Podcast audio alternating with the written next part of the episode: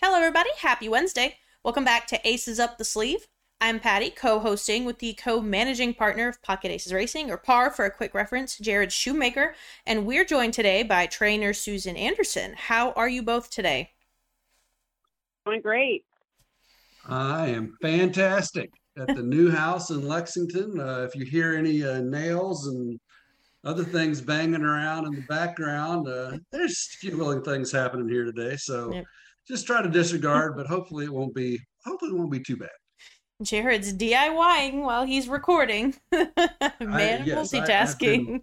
I, have been, been, been I've been in landscaping today. I've been doing some woodworking today. I've been doing a little bit of everything. Good, it's good times. Wow, impressive.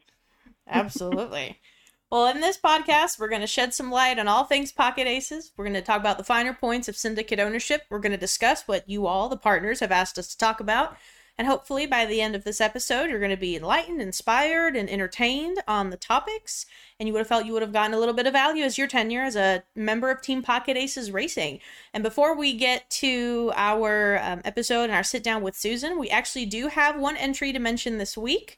Um, and that's going to be Mama Lou uh, on June the 14th. And it's going to be in a Horseshoe Indianapolis claimer. Yep, uh, non-winners three, uh, 12,500 claiming race. Uh, that's uh, two starts back. She ran second in that race in her first uh, her first race off a, a short layoff. Uh, so hopefully, then we put her in starter allowance company, and you know it's a little little tough, little tougher spot. So hopefully she's back with her with her good friends where she needs to be, and um, and you know we she's hit the board for us a bunch since we claimed her last May, but we haven't cracked the win circle yet. So hopefully yep. this will be the spot. Well, she's come pretty close on a couple of occasions too, and she just seems to just get nosed out or comes out on the bad yeah. end of a picture. That's that. Yeah, she hits the board a lot, but uh, but uh, you know she'll break through here one of these days. Yeah, she's a tough mare. She'll get through it. So in this week's edition, as I kind of mentioned before, we are actually going to sit down with Susan and we're going to talk a little bit with her about her um, journey getting into racing, some of her most exciting racing or Pocket Aces racing memories. Um, and then towards the end of the episode, she'll answer some of your submitted questions. Um, so, Susan, if you just want to start with just a, a brief introduction um, of how you how you got into racing or, or however you you kind of want to introduce yourself to all of our listeners and maybe to some of our newer partners who maybe don't know who you are yet okay i'll i'll start um, hi i'm susan anderson i've been with pocket aces for a number of years at least a decade maybe a little bit longer uh, our um, first actually, Susan, our first race together was in 2014 with Stormbank. She ran second on debut and then won her next start. Oh, so almost okay. there, almost a decade. Almost, almost a decade. It feels like a decade. We're, we're close. uh, if you're dealing with Mark um, and I, it, it, it yeah, it, it makes may well really stretch out. well, I've known Mark Mark a lot longer than I've trained for Pocket Aces, so that's probably why it feels a little bit longer. So yeah. Um, yeah, Mark and I met when I was in Dubai, and um, I was an assistant trainer uh, for almost seven years, and then I got my trainer's license over there, and we purchased some some horses through Dr. David Lambert, who Mark was working for at the time, and Mark actually flew over with the horses that we bought, so he and I got to know each other then, and uh, we kind of wined him and dined him over there for a few days, and and uh, the horses all turned out to uh, to win races, so they were good purchases. And Mark and I kind of stayed in touch. And then when he started Pocket Aces, you know, he sent me a horse, and and here we go, all these years later. So. yeah, and I I jumped in. Um, I think in, in what is it 2015 how long have i been here jared i don't remember anymore I, I i i, don't remember uh, yeah i know it's been a while the the old and the long way here. Yeah, but um, I know. I think you were actually one of the first trainers that I met, Susan.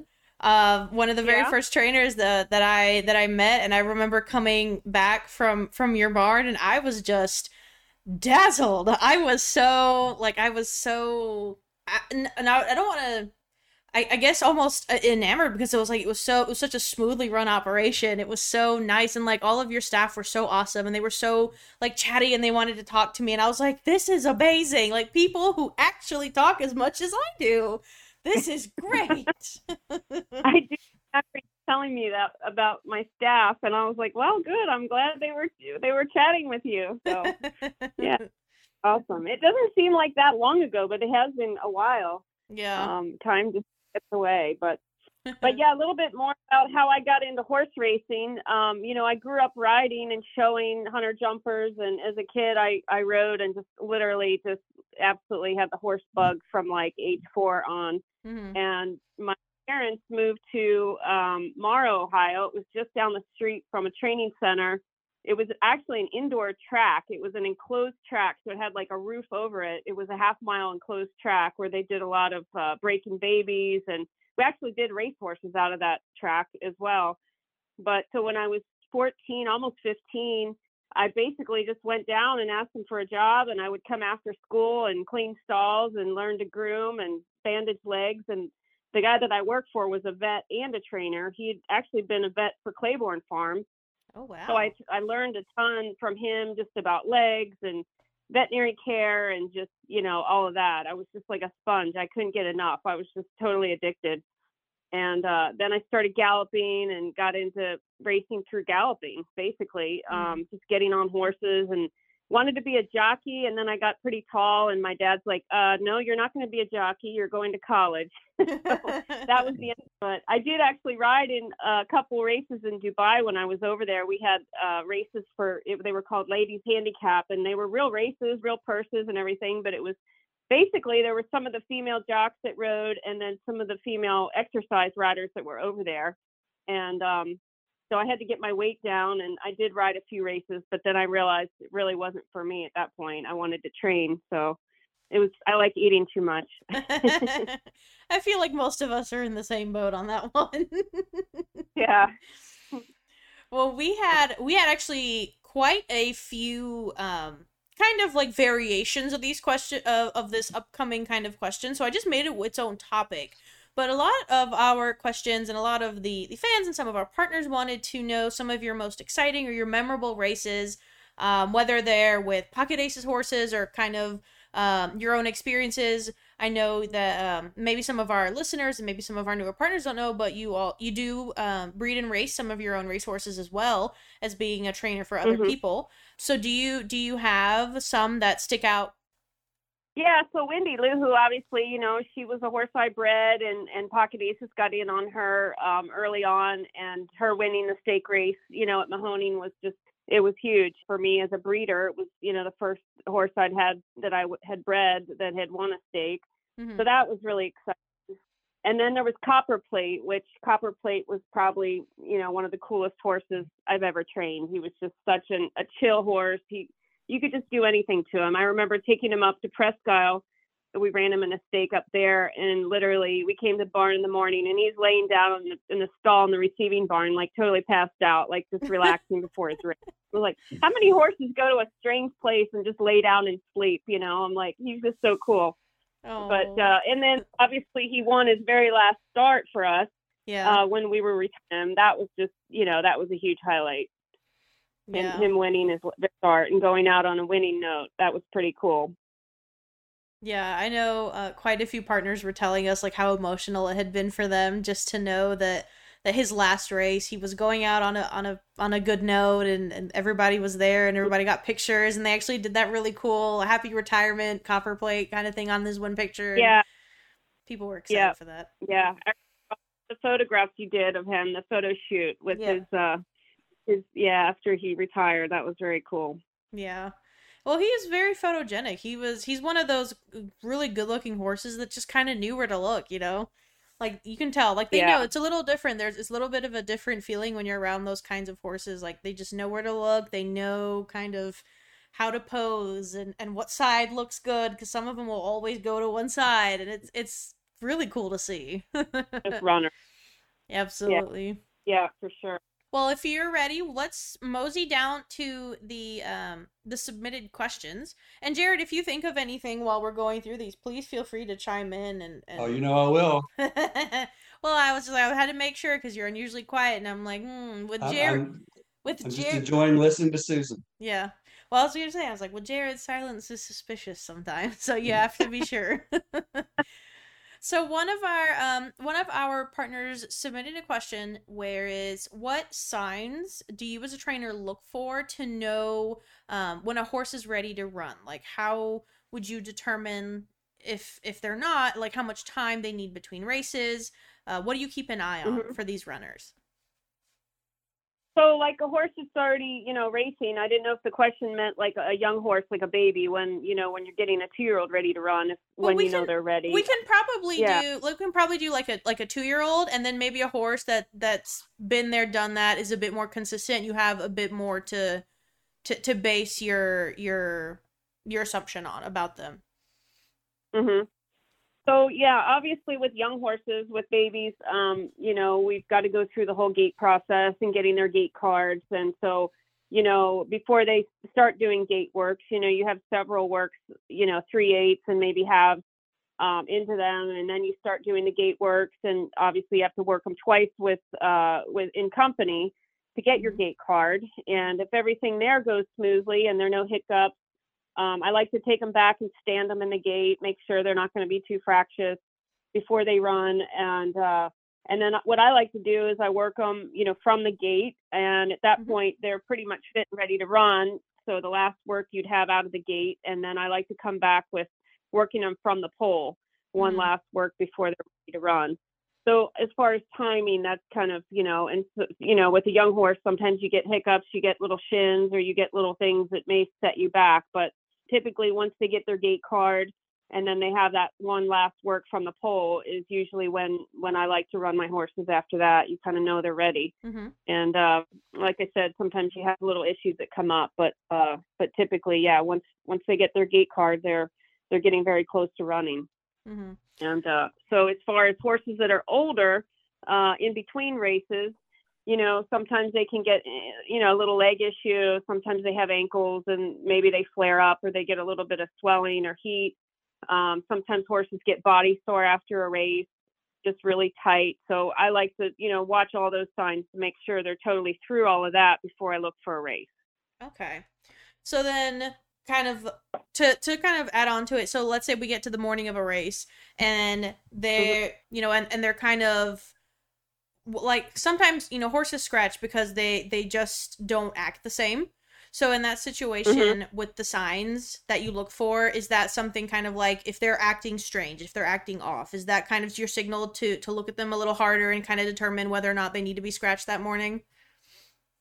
Yeah, absolutely. I mean, if they've been off their feed the night before, or they didn't clean up their feed, or they're just kind of acting listless. I mean, usually when they're in and they're ready to run, you know, a lot of my horses just get, they're a handful to walk, you know, maybe the morning before and the morning of. Mm-hmm. And if all of a sudden they've gone from being, you know, full of themselves to just being kind of knocked out, then that could be a sign that they're coming down with, with something, a little lung infection, or they're Mhm. just not quite right and then at that point you know we we may decide to scratch if uh if they're just you know off their feet or anything you know any of those signs just tell they're not quite ready So- So, uh, Susan, I want to build build on that uh, just a little bit. So, how long does it take you to get to know a horse? And it's probably and maybe it's different for every horse, but just in, in general terms, you know, uh, uh, Mhm. if, if if we send you a, a horse, and you know, let's say let's say it's something that uh, you know maybe. Let's just let's call it a let's call it a two year old. We, we send you Banshee Moon, which I Mhm. don't know if Mark's talked to you about yet, and it's going to be announced in the Mhm. update tonight. But I, I think you're getting her. Banshee Moon. There you right go, now. Susan. So, um, so, so let's say we send you Banshee Moon, uh, our nice, uh, nice two-year-old filly by Malibu Moon, for which there is still ten percent available for anybody listening. You're missing out. yeah Jump in. Uh, how how long does it take you to to you know once she comes into the barn uh, to kind of get Mhm. familiar with her uh, your her idiosyncrasies? You know what's Mm-hmm. normal for her because you know every horse you know normal for every horse is going to be a little different. How, Mhm. just t- tell us about just kind of that getting to know a horse and how does that because i think for a lot of people you know you see one horse and oh, it's just a horse you know they're all the same but they're they're that's Mhm. not true at all no that's not true at all every horse is totally different yeah so i i like to talk to whoever's had them and get you know their scoop on the horse and usually they can tell me you know this filly likes this or watch her when you go to get on her she might get a little bronchi you know you might want to give her a few turns in the shed row before the rider gets on or whatever it is, any little idiosyncrasies that the horse may have. Um, I like to ask whoever's broken that horse, whoever has had it, you know, prior to me getting that horse. And um, but after that, you know, I kind of it takes a couple weeks to kind of get, you know, watch them train every day, see them in the barn, you know, just see all their habits, if if they're good eaters, if they're not, if um, you know, if they're easy to handle, if they're, you know, just just all their little their little, you know, ways that they that they go, how they go, and and just all of that. But I think the key is to talk to whoever's had them, and uh, and that way I know I can get a little bit of history because it does take a while to, you know, if you buy a horse at, at the sale, you know, say a horse is of racing age, or you claim a horse, mm-hmm. you know, it's it's just you know a couple weeks, you know, uh, to get to know that horse, you know, without any history. It's really nice to have history from wherever it came from. Mm-hmm. Okay, great, thank you. Yeah. So, uh, somebody kind of with with getting to know a horse, somebody was wanting to know um, how do you know what surface a horse would prefer running on? Like, does that happen in the mornings or do you does it, it does it take trial and error in the afternoons to kind of get an idea of what surface they're going to want to run on? Yeah so it's it like i said every horse is different and sometimes you can tell by breezing them so like i'm at turfway now and we're on the synthetic and you know that horse may not breathe that great on that surface um, does he like that surface or not? It's kind of hard to know until i would maybe breathe him on the dirt and then you breathe him on the dirt and you're like oh wow this horse breathes so much better on the dirt. Um, so if you're not switching tracks it may be hard to know that. But you know a lot of times the horse you know that you get from someone else and they're breathing you know great times and then you get them over to the synthetic and they don't want to they're just struggling you know and they don't finish up well they don't really warm up well so a lot of times you can tell in the morning but it's also in a race, you know, say a turf race, you know, you don't have many opportunities to breeze in the morning on the turf. Mm-hmm. And so you think horse may like the turf, and sometimes you just have to try it to know. Sometimes there's not really any way to really know for sure until you try it. But but yeah, a lot of times with certain horses you can tell by breezing in the morning and seeing how they handle the surface. Yeah, that so, re- that reminds me a little bit of of that situation we had with Red Five, where he wanted no part of the of the synthetic, and then we got him on the turf, and he was great. He felt great. Mm-hmm. So, mm-hmm. yeah. So, Susan, you, you mentioned that you know now that you're at Turfway Park uh, full time, how's that going to mm-hmm. make the? I mean, obviously, I, you know, we we uh, personally, I'm thrilled about it. I think it's great, but uh, you know, just yeah, you know, so how does that change? You know, just does it change anything? Or you're still you know it's still basically just business as usual. You're just you're just at a different track every day. Yeah i mean i love training on the Tapeta. it's a great surface. I feel like horses tend to stay sounder training over that track. I don't have that many horses that um, that don't train well over it. Um, it's a pretty fair track. So um, as far as switching them over to the dirt and chipping out and running on the dirt, I haven't had any issues with that either. It seems like the Turfway horses, horses coming from there. I think uh, I went to a meeting at Turfway uh, a week or so ago, and they said that Turfway horses shipping out, they were like winning at a 20 percent clip, Ooh. which is pretty good. Yeah. yeah. So horses that are training there seem to be running well elsewhere. Okay, great. Well, then for for the for the races then somebody was actually curious and i suspect it's more of a a group effort than maybe uh, this individual thought it was but they wanted to know how you decide uh, which jockeys will be riding our runners or your horses or our horses or any horse really.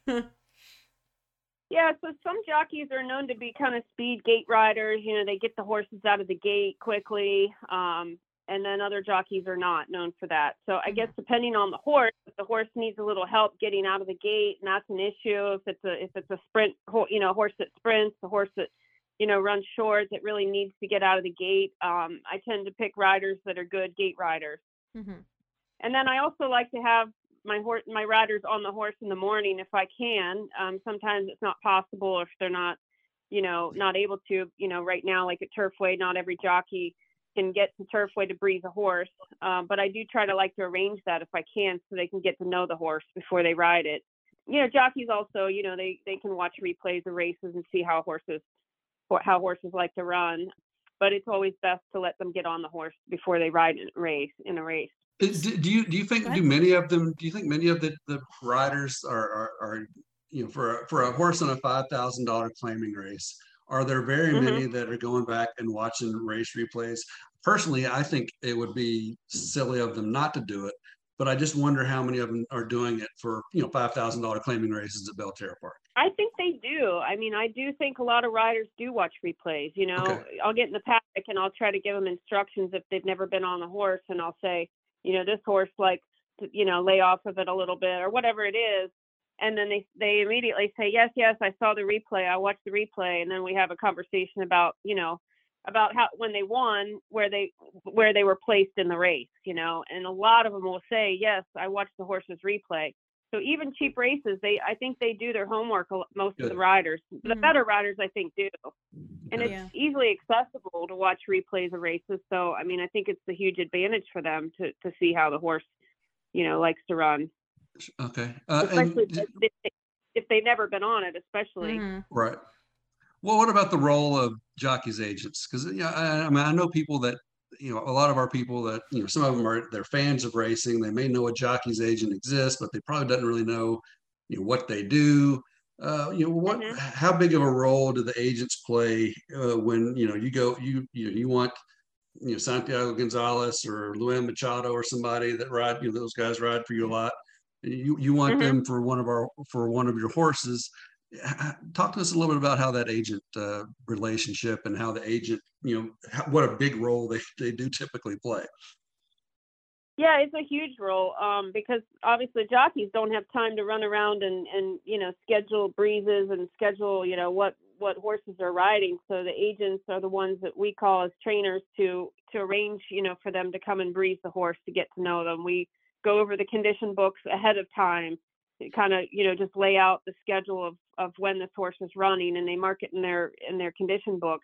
And uh, you know, sometimes they get into jams, you know, where they are like, look, you know, I've got to ride this other horse. We just won on this other horse, you know, can, you know, who who do you want? And then at that point, then I have to find somebody else. But but uh yeah, no, the the agents are are a big part, you know, of uh for the riders, you know, for us to contact to um to set everything up and to pencil in races and to come up with game plan. And uh, is, is yeah, it fair to say that the jockeys have almost no input at all into what horses they're going to be getting on?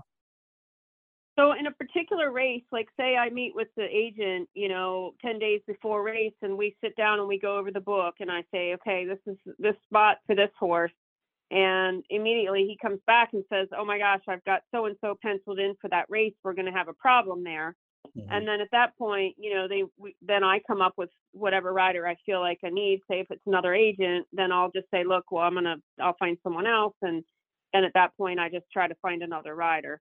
Yeah. But um, but usually we know ahead. Sometimes at the draw, you know, these guys will have a horse that they have to ride, and they don't even know it until the last minute, and say they just won on the horse Right. you know, I don't like it when that happens and nobody does, but it, it does happen occasionally. Not that often, like I said, but but they've got a a lot of times they'll ask the rider, they'll the agent will say, Look, I've got Susan's horse going in this race and I've got so and so's horse and they they let the rider decide who they Okay. want to ride.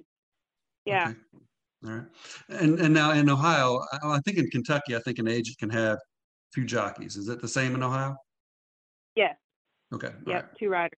Okay. Okay. Okay. I'm done. Go ahead. Go ahead. Go ahead with the, the scheduled questions. All right, we're coming back. We went off. We went off. We went off track, and we're coming back. We're wandering back. So somebody was wondering um, if it if you found it. I think it the the question for this in this sense was in terms of like uh, expectations that you might have for horses that you bred or owned, or expectations for other people's um, runners that ha- they have sent to you. Is it easier to train um, your the horse that you bred and own or just own for yourself, or do you find that it's easier to train for other people in terms of expect of like expectations, what you expect out of the, out of your runners? Uh, Yeah, that was a question that was a little tough because I had to really think on that because I really, I don't feel like there's much difference. I Mhm. mean, you know, we have horses together, you know, Pocket Aces and myself, you know, horses that I bred that you guys got in on. And, you know, I don't feel like if I owned those horses outright, if it would really be any different. I don't, yeah, I mean, Okay, I feel like, um, yeah, I feel like it's the same. that's fair. Yeah. Yeah, because I, I wondered about that too. Because um, because like sometimes occasionally when I when I go through books and I see that uh like uh I think it's Mike Maker. He's the owner trainer of uh, Bound for Nowhere or something like that, and the horse is like a nine year old, and he's only ever raced for for Mike Maker. And I kind of wondered sometimes like if if the pressure is maybe a little different, or if you or if you experience races a little different, if you know that it's that it's your horse, like that's the horse that you've that you that you've bred, you've owned, you've always been there for for that for that animal, that animal's entire life. And I've always just kind of been curious if it if it changed a little bit, but um, I guess it also Mhm. just depends by by trainers. Like some people are just like, you know, I'm gonna do my best for every horse, and some people feel a little more Yeah. pressure for for other people's horses or training other for other folks. And I guess it just depends on the Mhm. person.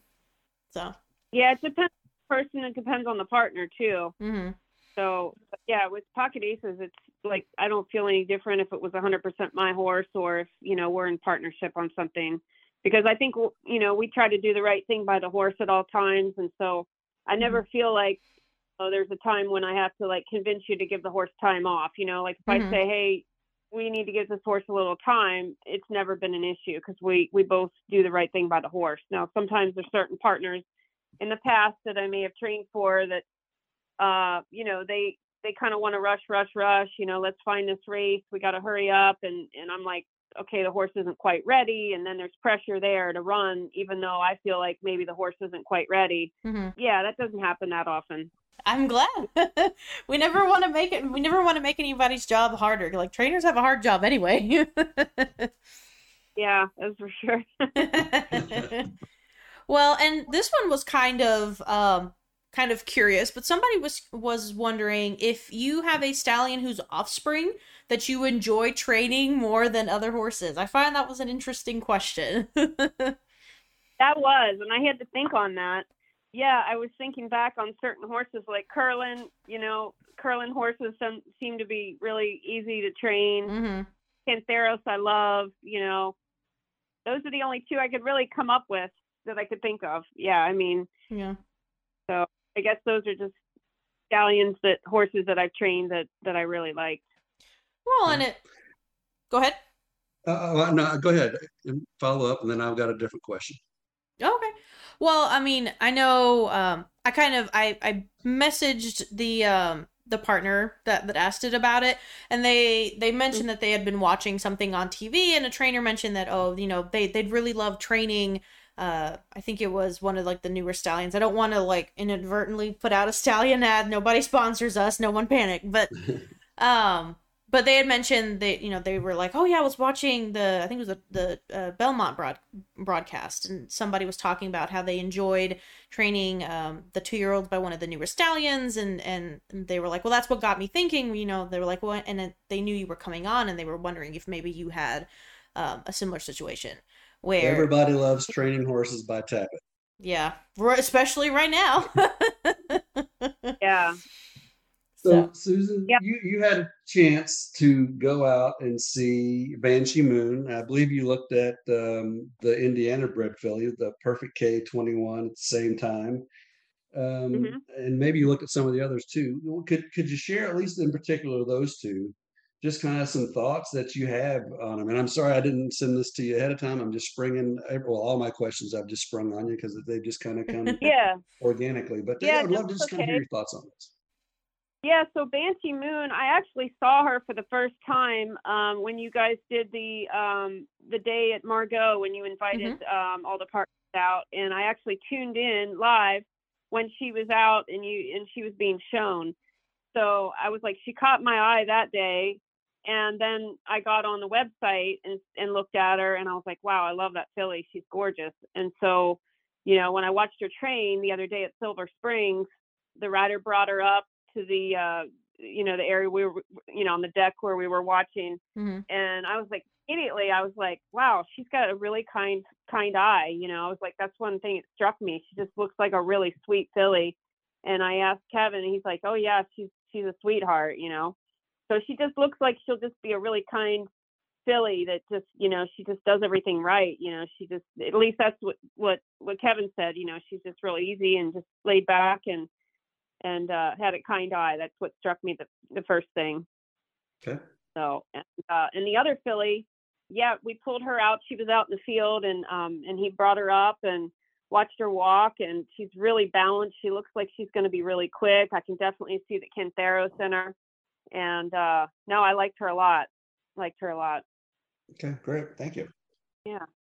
She's a good looker. Like the Catalina, Catalina Cruiser seems to just stamp everything with a big white face. That's what I've noticed about the Mhm. Catalina Cruisers is everything Yeah, is chrome somewhere. She is. Yeah. Uh, she she jumps out at you when she walks out. I couldn't believe that when when they brought her out and he said, "Oh yeah, she hadn't even been broke yet." I'm like, "You got to be kidding!" She looks like she's coming right out of a two year old training sale. So I know she did. I I noticed that too. I was like, wow, she didn't look like she was just out in the field, you know, not doing anything. She she uh, looked like she'd been in training. Her muscle tone and just yeah, didn't look, you know, like she had a grass belly or anything. She looked like she'd been in training. Which is interesting because when we tried to take her picture, she was not having any of it, even though she's very photogenic.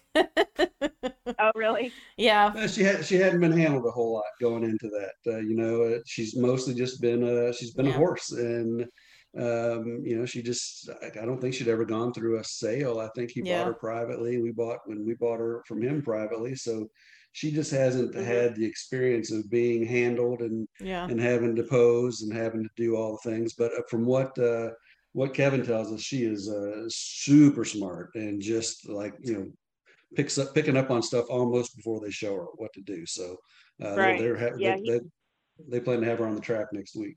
Oh, that's quick. Oh, That's great. That's awesome. Absolutely. Yeah, he he told us the same thing. I mean, yeah, when he pulled her out, I was like, wow, she looks even better in person than than the pictures. And the pictures of her are great. Like, you know, she's just she's very impressive looking.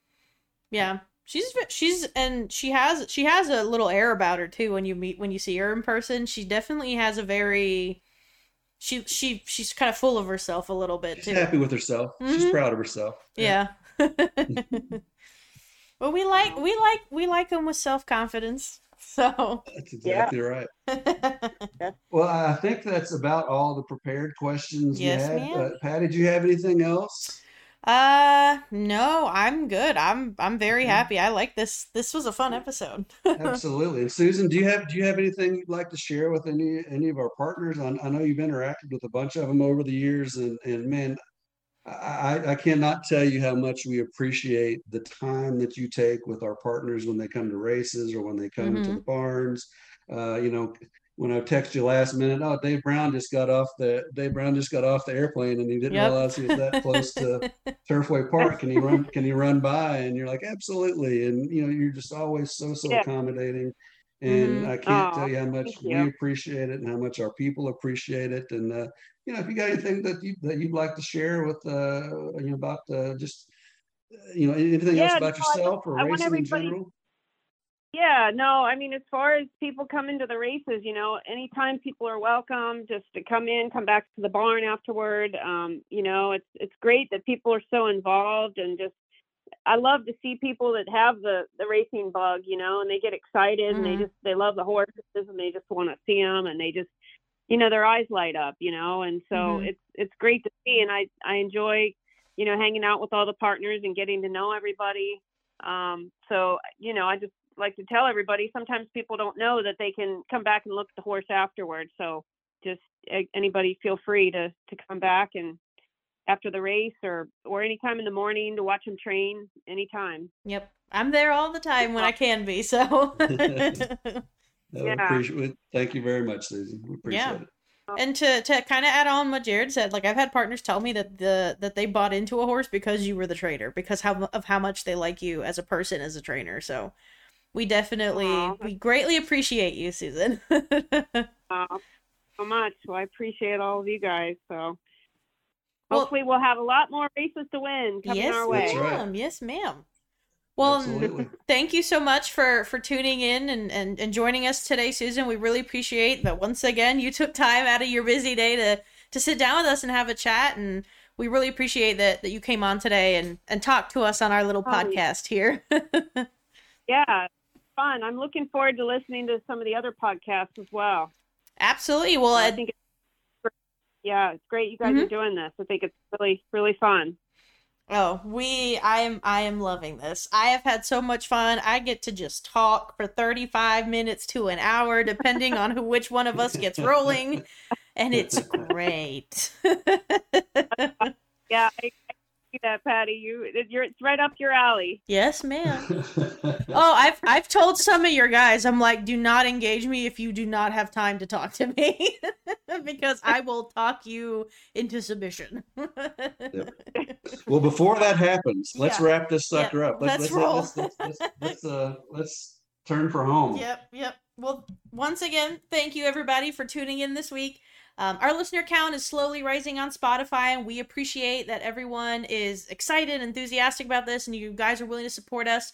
So make sure once this goes live, if you haven't already, make sure you subscribe to our Spotify. Um, the Apple stream is coming along. We're almost there. So make sure that you keep rising those numbers for us. Um, once it's available, we'll let you know. And then as a little addition, we're also going to start putting up some cool new features and new projects on our YouTube channel. It's under Pocket Aces Racing.